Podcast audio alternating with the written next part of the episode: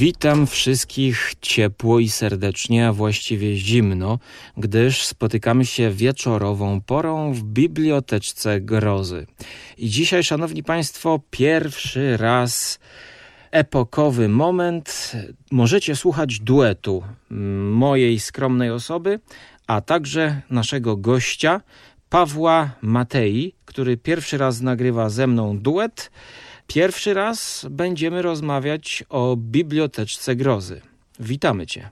Cześć, witam wszystkich, witam słuchaczy, witam Cię. I no mam nadzieję, że, że, że nie ostatni raz. Bo w zasadzie szkoda, że dopiero teraz jakby się za to zabraliśmy. No właśnie, bo wypadałoby, żeby e, pierwsze nasze spotkanie, czyli zakładam dwóch wielkich miłośników e, wydawnictwa C i T, e, zaczęło rozmowę od spotkania nad Arturem Machenem, czy może Blackwoodem, a tutaj okoliczności takie, no widzisz, ja dopiero co wróciłem z roweru, słuchałem sobie delikatnej muzyki Lory Marling, jej nowej płyty, takiej brit folkowej. E, no a powiedz, e, co ty jadłeś na kolację, wegetarianinie? Otóż ja nie, no chciałem powiedzieć, że nic nie jadłem, ale w sumie to jadłem, bo jadłem ciastka owsiane, które zrobiłem, że, że od kwarantanny jakby, znaczy kwarantanna zmusiła mnie do, do robienia jakichś wypieków, ale nie dlatego, że mi brakuje jedzenia, tylko dlatego, że prostu się, może nie, że nudzę, ale potrzebuję się jakoś zająć czymś innym niż siedzenie przed komputerem, co robię przez większość doby. Mhm. Ale czy zbliżasz się do weganizmu, czy już przekroczyłeś te granice? A wiesz co, ja już przekroczyłem dawno, ale później wróciłem. Tylko, że było mi po prostu trochę trudno. Mhm. Wiesz, to po prostu wymagało takich wyrzeczeń na przykład na mieście, nie? że gdzieś wychodziłem ze znajomymi i miałem ograniczoną pulę tego, co mogłem zjeść, a w zasadzie wróciłem do wegetarianizmu i jest łatwo. W zasadzie jest to bardzo proste. E, słuchaj, no nie mówię o tych naszych tutaj zamiłowaniach e, typu delikatna muzyka, wegetarianizm, lekkie posiłki, zwykle tak to się kojarzy, e, gdyż to się troszkę może kłóci z samym horrorem z początków XX wieku. E, powiedz, no jak to się stało i właściwie dlaczego ty, kiedy wracasz w piątek po pracy do domu, w tych okolicznościach akurat spokoju tam dużego, do sypialni, to co powoduje, że ty siadając najlepiej wieczorem odpoczywasz przy jakimś dobrym, klimatycznym horrorze. Jeśli mowa o literaturze, Wiesz co? Nie wiem. Bo wielokrotnie, wielokrotnie mówiłeś, że mhm. piątek wieczorem to musi być jakiś horror dla ciebie. No, no, ale wiesz co, nie wiem dlaczego tak jest. To, to jakoś, wydaje mi się, że to, to jest, to jest nie wiem co. Jakoś, po prostu jakaś taka potrzeba jest, nie? Że, że, że coś nie wiem co. Zaskoczyłem cię, zaskoczyłem cię tym pytaniem. No. Słuchaj, no więc e, powiedz mi, czy twoje oczekiwania spełnił nowy tom, najnowszy tom e, starych opowiadań klasycznej May Sinclair? No właśnie, bo ty mówisz tutaj o horrorze i o jakichś takich bardziej brutalnych, przerażających rzeczach, a ja mam wrażenie, że to nie jest najlżejszy z tomów z całej serii, ale zdecydowanie jeden z takich, mimo, mimo wszystko trochę lżejszego kalibru, przynajmniej jeśli chodzi o taki ładunek takiego właśnie nadnaturalnego horroru i takiego, takiego wiesz, nadnaturalnego przerażenia.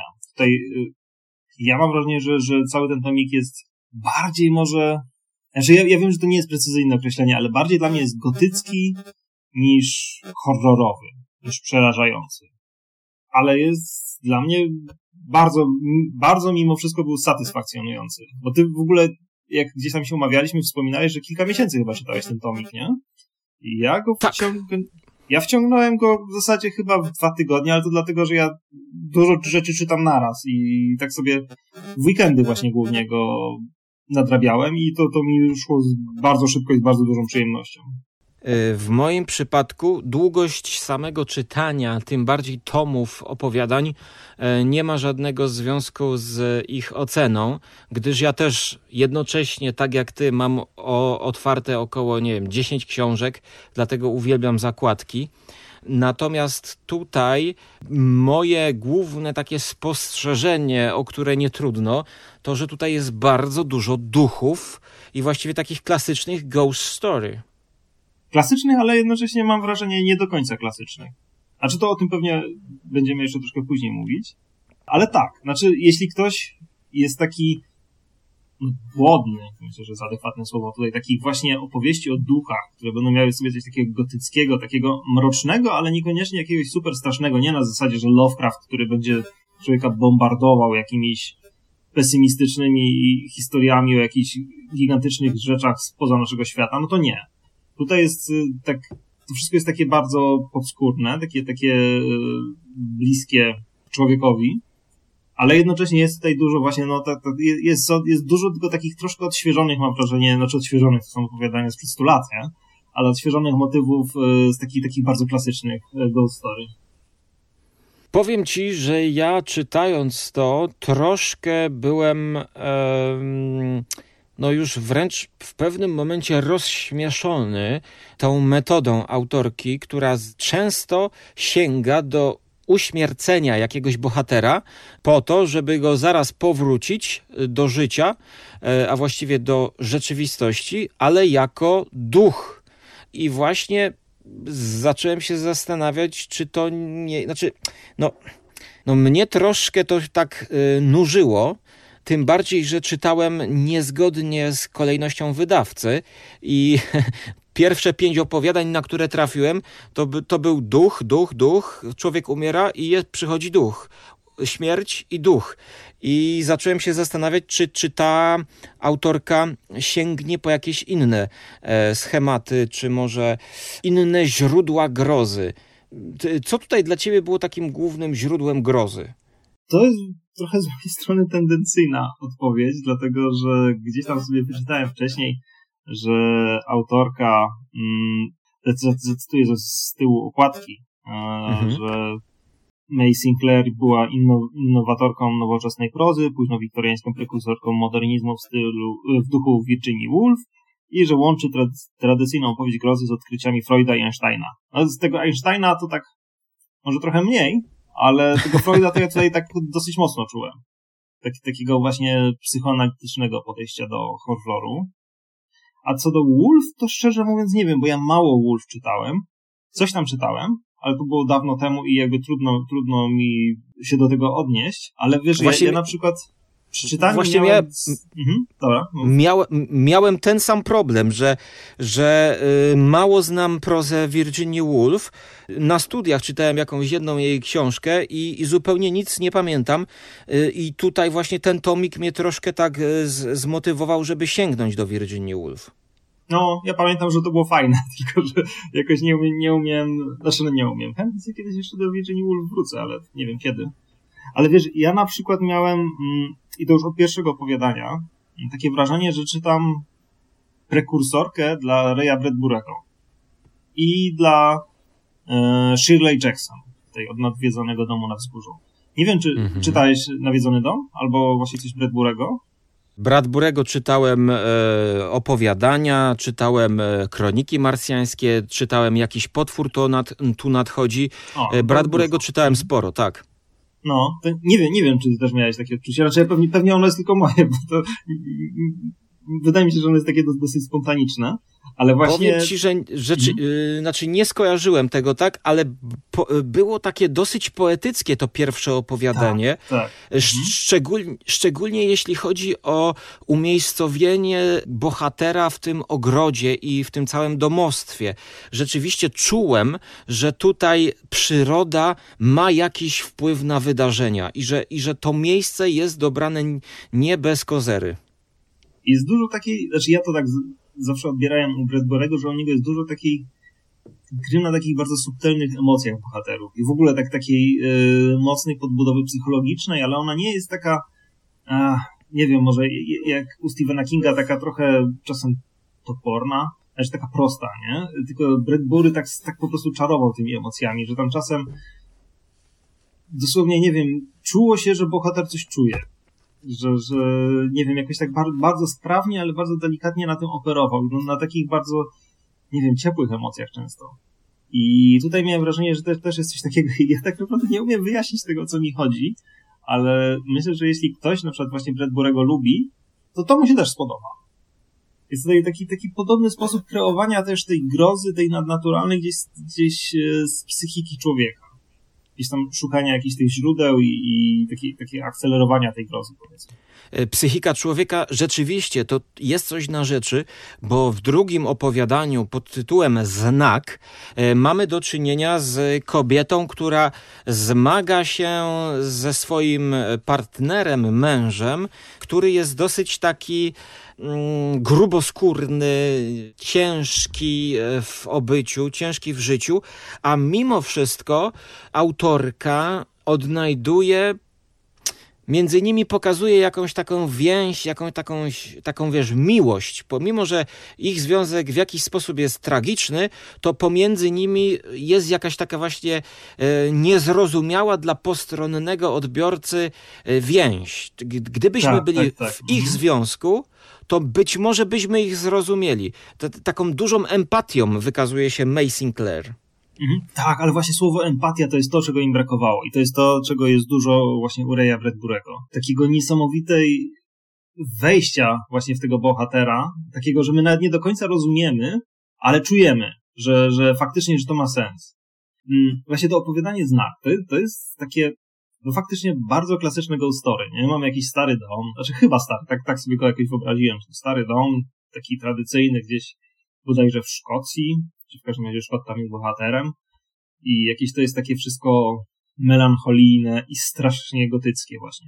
Nie wiem dlaczego, bo to, to nie jest opowiadanie historyczne, a zresztą no, jakby warto wspomnieć, że jakby Sinclair pisała to opowiadanie gdzieś bodajże w okolicach, znaczy nie wiem kiedy pisała, ale opublikowała je bodajże 1920, 1930, coś takiego.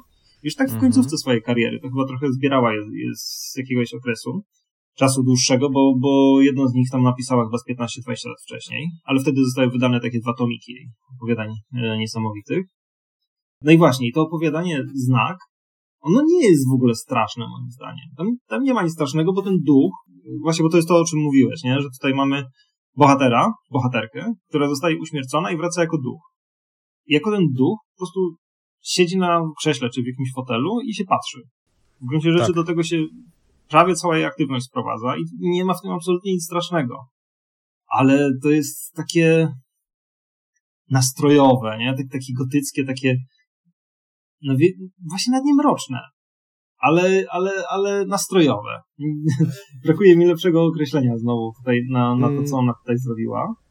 Można by użyć określenia e, z samego tytułu niesamowitości. To e, jest takie nies niesamowite trochę, że duch wraca i ja mam wrażenie, że słabo pamiętam ten tomik, bo skończyłem go czytać miesiąc temu, a czytałem go rzeczywiście dwa miesiące łącznie, ale w tekstach May e, duchy, które powracają, one mają jakiś cel. I w przypadku opowiadania znak, ta żona chce się po prostu przekonać, czy mąż ją kochał. I ona jako duch siedzi i patrzy, i ona chce tylko dowodu miłości, nawet już nie za życia, tylko za śmierci. No i to może być takie y, ujmujące dla czytelnika. Mhm, tak. Tekst jest po prostu wzruszający i niesamowity jednocześnie. I moim zdaniem naprawdę fajny.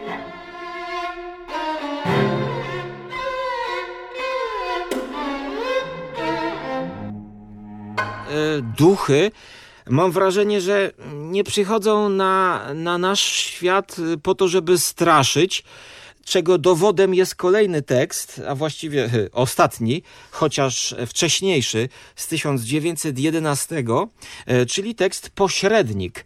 Bardzo mało horrorowy, najdłuższy utwór w tym zbiorze, e, ale ja bym ocenił go chyba najwyżej, tego pośrednika opowieść, opowieść taka troszkę w stylu Edgala Alana Poe może, ale tutaj duch jak powraca, duch małej dziewczynki, to wręcz ten duch sypia z głównym bohaterem w jednym łóżku.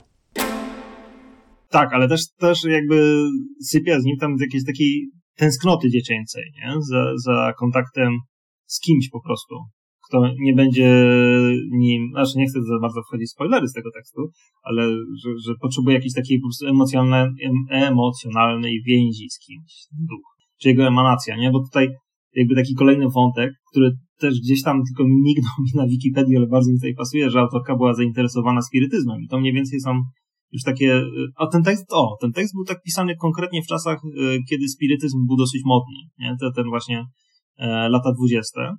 I faktycznie to jest duch, który jest jakąś taką, nie, nie do końca wiadomo na ile ten duch jest e, świadomością, powiedzmy, istoty, która umarła, a na ile jest jakąś taką, wiesz, jakąś emanacją, takim echem, jak, jak u Grabińskiego było często, nie? Że, że, że jakby coś po człowieku zostawało po jego nawykach, nie? Bo tam na przykład obserwujemy ducha dziecka, który bawi się na podwórku, czy w jakimś takim swoim małym, dawnym ogródku i codziennie się tam bawi, albo codziennie chyba, nie wiem, huśtał się na huśtawce, czy coś takiego, codziennie wracał, czy, czy, może nie codziennie, ale czasem wracał do jakby miejsca, gdzie, gdzie spał. No to, to akurat takie, takie faktycznie ma, bardzo mi się kojarzy z Grabińskim, z jego e, takimi spirytystycznymi inspiracjami czy mediumistycznymi też, jak tam określić. Ale ja w ogóle w tym tekście miałem straszne wrażenie, że to jest, e, znaczy straszne, bardzo pozytywne wrażenie. Mocno przypominał mi on wichrowe wzgórza od Bronte.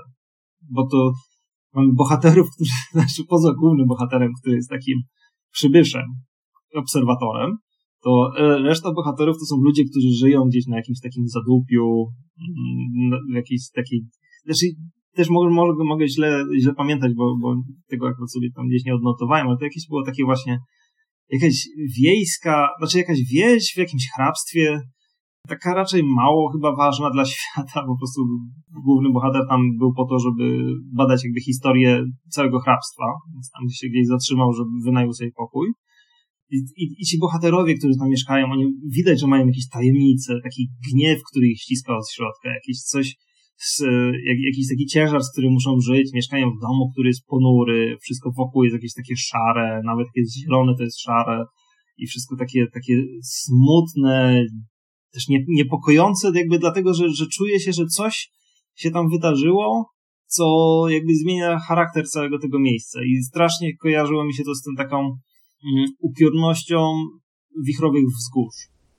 Mhm. I to zgadzam znaczy, się z tobą, że to jest świetny tekst zmienia charakter, ale zmienia też e, rolę wizyty tego głównego bohatera, który pierwotnie przychodzi właśnie jako historyk i on powoli zaczyna wchodzić w tkankę tego miejsca i tej całej rodziny. I to jest bardzo właśnie dobrze e, zrobione e, pod względem takim dramaturgicznym, że my najpierw sobie e, jakby zwiedzamy okolice. Troszkę mi się to skojarzyło z, z horrorami Hammera. Wiesz, takie letnie, takie mhm. domki, Nowa Anglia, coś ala Lovecraft, te taka ce, albo czerwona cegła, albo te domki takie austriackie mm, z biały tynk i belki, mm, belki drewniane. I że, znaczy, rzeczywiście, tutaj nawet wydawca e, napisał, że jest to historia, która odwołuje się jakoś do tych autorstwa sióstr Bronte, e, więc tutaj wichrowe wzgórza są zarówno dla słuchaczy, jak i dla mnie do przypomnienia. A, a powiedz mi teraz, zmieniając opowiadania, e, jak oceniasz drugie, równie długie, nawet widzę teraz, że dłuższe opowiadanie, Skaza na krysztale. Co?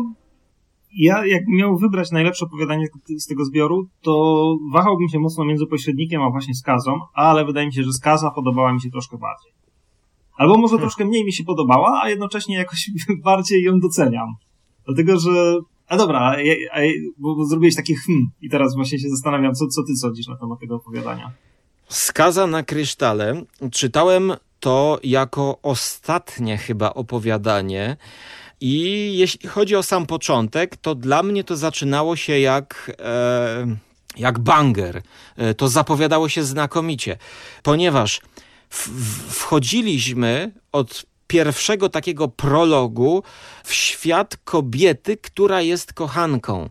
Czyli z perspektywy kochanki, która spotyka się z mężczyzną zamężnym, e, będziemy obserwować jakiś zdradliwy związek. Już samo to y, jest niepokojące. Samo to przyjęcie perspektywy tej kobiety, y, która no, no, no robi robi coś, coś źle, coś, coś nie tak, gdyż jest no, nie w porządku wobec tej kobiety prawowitej i, i również mężczyzna, który przychodzi do niej też jest nie w porządku.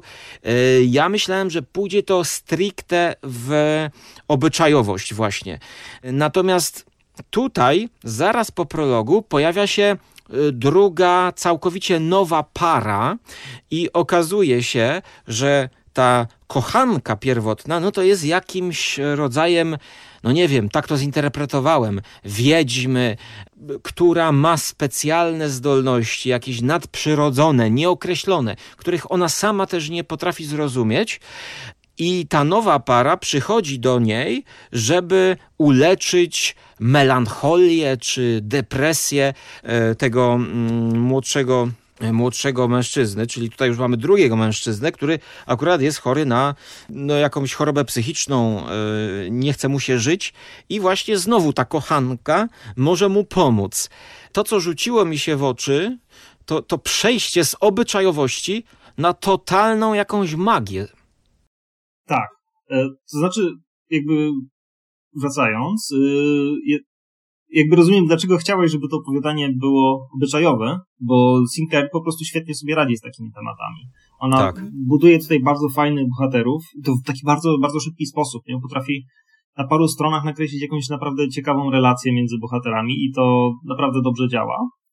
Ale mnie się szalenie podobał ten motyw, który ona wykorzystała, ten nadnaturalny, bo tutaj jakby mamy właśnie to, że główna bohaterka jakoś w jakiś taki dziwny, spirytystyczny właśnie znowu sposób potrafi, to trochę może głupio zabrzmieć w kontekście XXI wieku, e, jakby i, i różnych teorii takich spiskowych i tak dalej, ale ona wysyła takie pozytywne wibracje w stronę e, różnych ludzi i tymi wibracjami ich leczy. Znaczy ja wiem, że to brzmi jak jakieś takie, a, takie, takie, takie, takie dziwne, dziwne foliarstwo, ale tutaj to jest naprawdę niesamowicie moim zdaniem opisane. Ona stworzyła coś, co ja uważam i jestem w sumie ciekaw, czy, ale ch no, chyba nie, czy stworzyła jakby kolejne opowiadania, które by podejmowały ten motyw. W tym tomiku nie ale być może jeszcze coś na ten temat jest. Ja bym bardzo chętnie przeczytał, bo mam wrażenie, że to ma potencjał na jak taki mini uniwersum. Coś, e, wiesz, jakby używanie tych e, jej magii, jej spirytyzmu. No dobrze. E, z tego co słyszę, to ty zinterpretowałeś to tak, jakby mm, no, właśnie, właśnie sam nie wiem. Powiem tak, na, na potrzeby tej dyskusji. Zinterpretowałeś to literalnie. I ja czytając, e, już właściwie e, wiedziałem, że mm, będziemy nagrywać, e, bo chyba napisałem dosyć dawno, albo już się w ogóle zgubiłem w czasie i teraz to wymyślam. I ja czytając to, zastanawiałem się, o co tutaj chodzi. Pod kątem E, całego tego właśnie procesu leczenia. Bo, bo na zdrowy rozum, tak myślałem, że albo można to interpretować jako właśnie wiedźmę, albo można to e, wziąć w nawias i interpretować jako metaforę seksu. Czyli ta kobieta wyzwolona, która tam spotyka się z e, tym żonatym mężczyzną, żeby go uzdrowić swoim ciałem, seksem, wszystkimi umiejętnościami, ma koleżankę i ta koleżanka przychodzi do niej właśnie z, ze swoim mężczyzną, który ma jakiś problem. I dopiero po spotkaniu z główną bohaterką, ona jest chyba Agata się ma, ma, na imię, ona jakimiś właśnie pozytywnymi, dziwnymi emocjami, które są opisywane no, w taki sposób bardzo no, niematerialny. Znaczy, czytamy litery wydrukowane na papierze, ale, ale miałem wrażenie, że w momencie, w którym autorka przechodzi na opisywanie tej zdolności magicznej, która ma same dobre konsekwencje, to że przechodzi właśnie wręcz na formę poezji, że ona się łączy z naturą, ona wchodzi w siebie, wyczuwa jakieś um, najdrobniejsze zmysły. I ja się tak zastanawiałem, czy to nie jest taka perwersyjna trochę literatura z taką podszewką właśnie, e, takie, znaczy z takim ukrytym seksem. Mhm.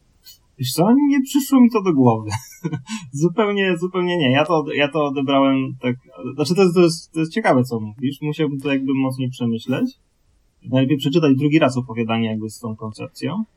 Ale nie, ja to odebrałem tak zupełnie literalnie, tak jak, tak jak y, tam stworzyła, przy czym jakby mam wrażenie, że taki najfajniejszą rzeczą w tekście jest to jakby, jak to oddziałuje też y, na relacje między bohaterami, co się dzieje, bo jakby cały, no to jest, to jest takie jedno z moim zdaniem mimo wszystko straszniejszych opowiadań e, w zbiorze. Hmm. I ten horror w nim zaczyna się wtedy, kiedy e, ów chory mężczyzna uzależnia jakby się psychicznie, można powiedzieć, i, i znaczy tutaj spirytystycznie, ale też psychicznie, od głównej bohaterki, jednocześnie uzależniając ją jakby od siebie. Ja mam wrażenie, że to jest też taka znowu metafora takiej toksycznej relacji, ale ona tutaj jakby działa mimo, mimo wszystko przez no takie literalne yy, odczytanie fabuły to jest troszkę też taka relacja e, pacjenta, który przychodzi do lekarza, e, w tym przypadku jakiegoś psychologa czy psychoterapeuty e, i właściwie po pewnym czasie nie może się wyzwolić. I bez tych spotkań trudno mu powrócić do rzeczywistości. Tutaj w pewnym momencie okazują się, że ta magia i te, te zdolności, no to stają się niebezpieczne e, i potrafią zrujnować e, relację, zarówno tę wcześniejszą, e, jak i zachwiać tą, tą relację z koleżanką. Tak, i tutaj właśnie jakby y, takie no upiorne jest to, że jakby ta relacja jakby nie może się skończyć, nie? bo jeśli ona się skończy, to mężczyźnie będzie znowu źle jakby on wtedy jakby cofnie mu się całe, całe wszystko to, co jakby mu naprawiła, a jednocześnie ona czuje, że coś z nią się dzieje złego, że więź, która się między, między nimi wytworzyła, ona, ona jest taka, która, tak intensywna, że ona, ona nie potrafi skontrolować tego wszystkiego, nie? I jakby dla mnie to było takie przerażające. I no, oczywiście jest to, jest to obłożone jakąś taką warstwą nadnaturalną, która moim zdaniem tam całkiem fajne wrażenie robiła. Mhm. Niewątpliwie jest to opowiadanie, które można by jeszcze raz przeczytać, ale ja tego nie zrobię, gdyż dla mnie, gdyż dla mnie e, takie właśnie było no najbardziej z tych wszystkich takie fantastyczne, najbardziej pod takie wróżki, e, jakieś takie legendy, baśnie bym to pod, e, podporządkował. No ty jesteś jeszcze na świeżo, to powiedziałbyś, której tutaj opowiadanie z tych krótszych ci jeszcze bardziej się podobało? Ofiara charakter dowodów, e, czy może gdyby umarli wiedzieli? Muszę, muszę sobie przypomnieć, kto było w którym. A no właśnie, ja też mam okay. ten problem. No tak, ale ja, ja mam ten problem z praktycznie każdym tomikiem, nie? Że po prostu jak już przeczytam sobie tam jedno zdanie tak na rozpęd, to już sobie przypominam o czym to było, ale po samym tytule to mało kiedy jestem w stanie. I to nawet u takiego Machena, to ja tam parę opowiadań pamiętam, które jest które, a reszta mi się myli. Okej, okay, no z tych trzech, o których mówisz, to szczerze mówiąc podobały mi się wszystkie i to uważam jest właśnie fajne bardzo w tym zbiorku. No mamy tutaj charakter dowodów. E, takie niby strasznie znowu banalne, takie klasyczne opowiadanie o duchu byłej żony, który nie pozwala głównemu bohaterowi na uprawianie seksu z nową żoną. Mm-hmm. E, a w pewnym momencie musiałbym tutaj jakby wyjaśnić, czy, znaczy wyjaśnić czytelnikowi opowiedzieć całe opowiadanie, ale jest, moim zdaniem ono jest takie sobie, takie sobie, znaczy takie dobrze się czyta, ale, ale nie jest jakieś powalające, aż do finału. I finał tam ostatnich parę zdań, moim zdaniem naprawdę bardzo, znaczy one robią tą całą robotę. Że nagle się okazuje, że to opowiadanie ma właśnie w sobie coś takiego upiornego, co mi się znowu z Edgarem Alanem po kojarzy, takiego trochę erotycznego, a trochę nadnaturalnego, tak jak były to opowiadania na przykład Ligeja. Poe na przykład potrafił robić takie niesamowite opowiadania, które są niepowtarzalne, moim zdaniem. A tutaj jest jakby tak odrobinka tego, co on potrafił stworzyć. No, zrobiło to na mnie naprawdę dobre wrażenie. Nie? Na końcu tutaj e, jest taka przewrotka troszkę e, fabularna, przewrotka kojarząca się z zaskoczeniami e, w Twilight Zone, strefie mroku. Tak mi się skojarzyło delikatnie. Słucham ciebie dalej. Kwestia Gdyby umarli wiedzieli, to jest taki mocny tytuł. A nie, czekaj, co, ja najpierw chciałem o tej ofierze, bo tutaj jest jakby okay. strasz... tutaj jest bardzo podobna moim zdaniem budowa utworu. Znaczy jednocześnie on jest taki bardziej makabryczny, nie? To, to jest chyba najbardziej mimo wszystko brutalne opowiadanie z całego tomu, aczkolwiek w taki sposób dosyć lekki to jest podane. To jest, a o czym to o, jest? Bo ja nie pamiętam. To jest, a to jest opowiadanie o... Mm, jest sobie jakaś rezydencja, w której mieszka starszy y, pan i ma ludzi, którzy u niego pracują. I jakiś kamerdyner, czy mm, kierowca, ktoś taki, nie pamiętam jak on miał funkcję, no, no, był bardzo agresywny, pobił się z jakimś innym gościem, dlatego że był zazdrosny o inną służącą. Ta służąca się przestraszyła, gdzieś tam wyjechała. Mogę to strasznie przekręcać, ale bo to też jakby tak odtwarzam sobie to z głowie fabułę. A on wtedy myśląc, że to przez tego starszego pana, który jakby tym wszystkim zarządzał, e, go zamordował, gdzieś pociął, pociął zwłoki i zutylizował je w bardzo profesjonalny sposób. No i tak sobie czytamy taką makabreskę o tym właśnie, jak to on powoli rozprawia się z tym trupem, co, co, co tam, mm, jak sobie radzi z życiem i później dalej mieszka w tej rezydencji jakby jako taki, taki konserwator jej po śmierci, bo już tam, już tam nie ma właściciela, tylko jest jakaś tam podstawowa służba, żeby utrzymywać to miejsce w jakiejś tam po prostu kondycji. I na końcu objawia się duch tego, tego dziadka właściciela, i to jest super w tym opowiadaniu, że ten duch się objawia i ten duch jest totalnie wyluzowany, wychillowany i w porządku. I w zasadzie on nie robi głównemu bohaterowi nic złego poza tym, że mu wybacza, a później mówi tam jedno zdanie, którego nie, nie zdradzę o co chodziło, ale które jakby robi taki boom, nie? Że nagle taki właśnie twist, który uważam, że jest fantastyczny. Więc, I to jest właśnie takie charakterystyczne dla Sinclair, że tutaj pojawia się duch i on nie robi nic złego, a coś złego robią ludzie. Tak, to tak. Żywi. I właśnie uważam, że tutaj jakby końcówka tego tekstu to jest znowu coś, co, co daje całym, całej fabule jakby smak. I też strasznie mi się to podobało. Tak, rzeczywiście, to jest takie troszkę unikatowe, powiedziałbym, jeśli chodzi o Ghost Story, bo to jest takie, powiedziałbym, People's Story, a Ghost są e, właśnie czasami tutaj bardziej ludzcy, niż e, people, czyli duch bardziej e, ma większą dozę człowieczeństwa niż, niż człowiek czasami. No, tu naprawdę mamy najmilszego ducha świata w tym opowiadaniu. A dobra, i teraz o ostatnim opowiadaniu, o którym jeszcze nie mówiliśmy, czyli gdy umarli wiedzieli. To nie jest jakieś moje, nie wiem, top 3 z tego zbioru, e, bo to jest właśnie tekst, który mam wrażenie troszkę zabrakło puenty ale jakby samo założenie takie i, i jakby fragmenty, które są w środku są moim zdaniem fenomenalne. E, dlatego, że jest to historia o facecie, który mieszka ze swoją matką i wie, jest jakby świadom, czy jakby dojrzewa do tego, że e, jego relacja z matką jest strasznie toksyczna. Jednocześnie jakby dobrze mu się z nią mieszka, ale wie, że nie jest w stanie podskoczyć wyżej niż jest, dlatego że, że jakby matka za bardzo uwiązuje go do miejsca i ograniczała i nadal ogranicza jego możliwości między innymi tego, żeby wziął ślub i zmienił swoje życie razem z dziewczyną, w której jest zakochany od lat i z którą ten ślub chce wziąć. I e, matka choruje jest bardzo bliska śmierci. I w zasadzie i taki klucz, znaczy kluczowy moment tego opowiadania jest wtedy, kiedy pielęgniarka opiekująca się matką, która jest naprawdę już umierająca, mówi mu, że w zasadzie matka od śmierci no nie dzieli już praktycznie nic i jedyne, co ją, co ją jeszcze utrzymuje na tym świecie są jakby to, że ta pielęgniarka nie chce, żeby ona umarła, że się, że się stara jej i właśnie jest tam powiedziane, że to, co ją może zabić, to jest już po prostu myśl. Że wystarczy myśl o tym, że ktoś chciałby, żeby ona umarła, żeby ona umarła. I mamy tutaj dylemat głównego bohatera, który jednocześnie wie, że jeśli matka umrze, to jego życie zmieni się na lepsze, a z drugiej strony bardzo nie chce, żeby ona umarła, dlatego że to jego matka.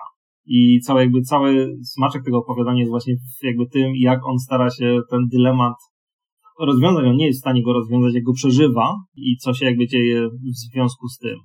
Ale troszkę mam wrażenie, brakowało temu opowiadaniu takiego mocnego zakończenia.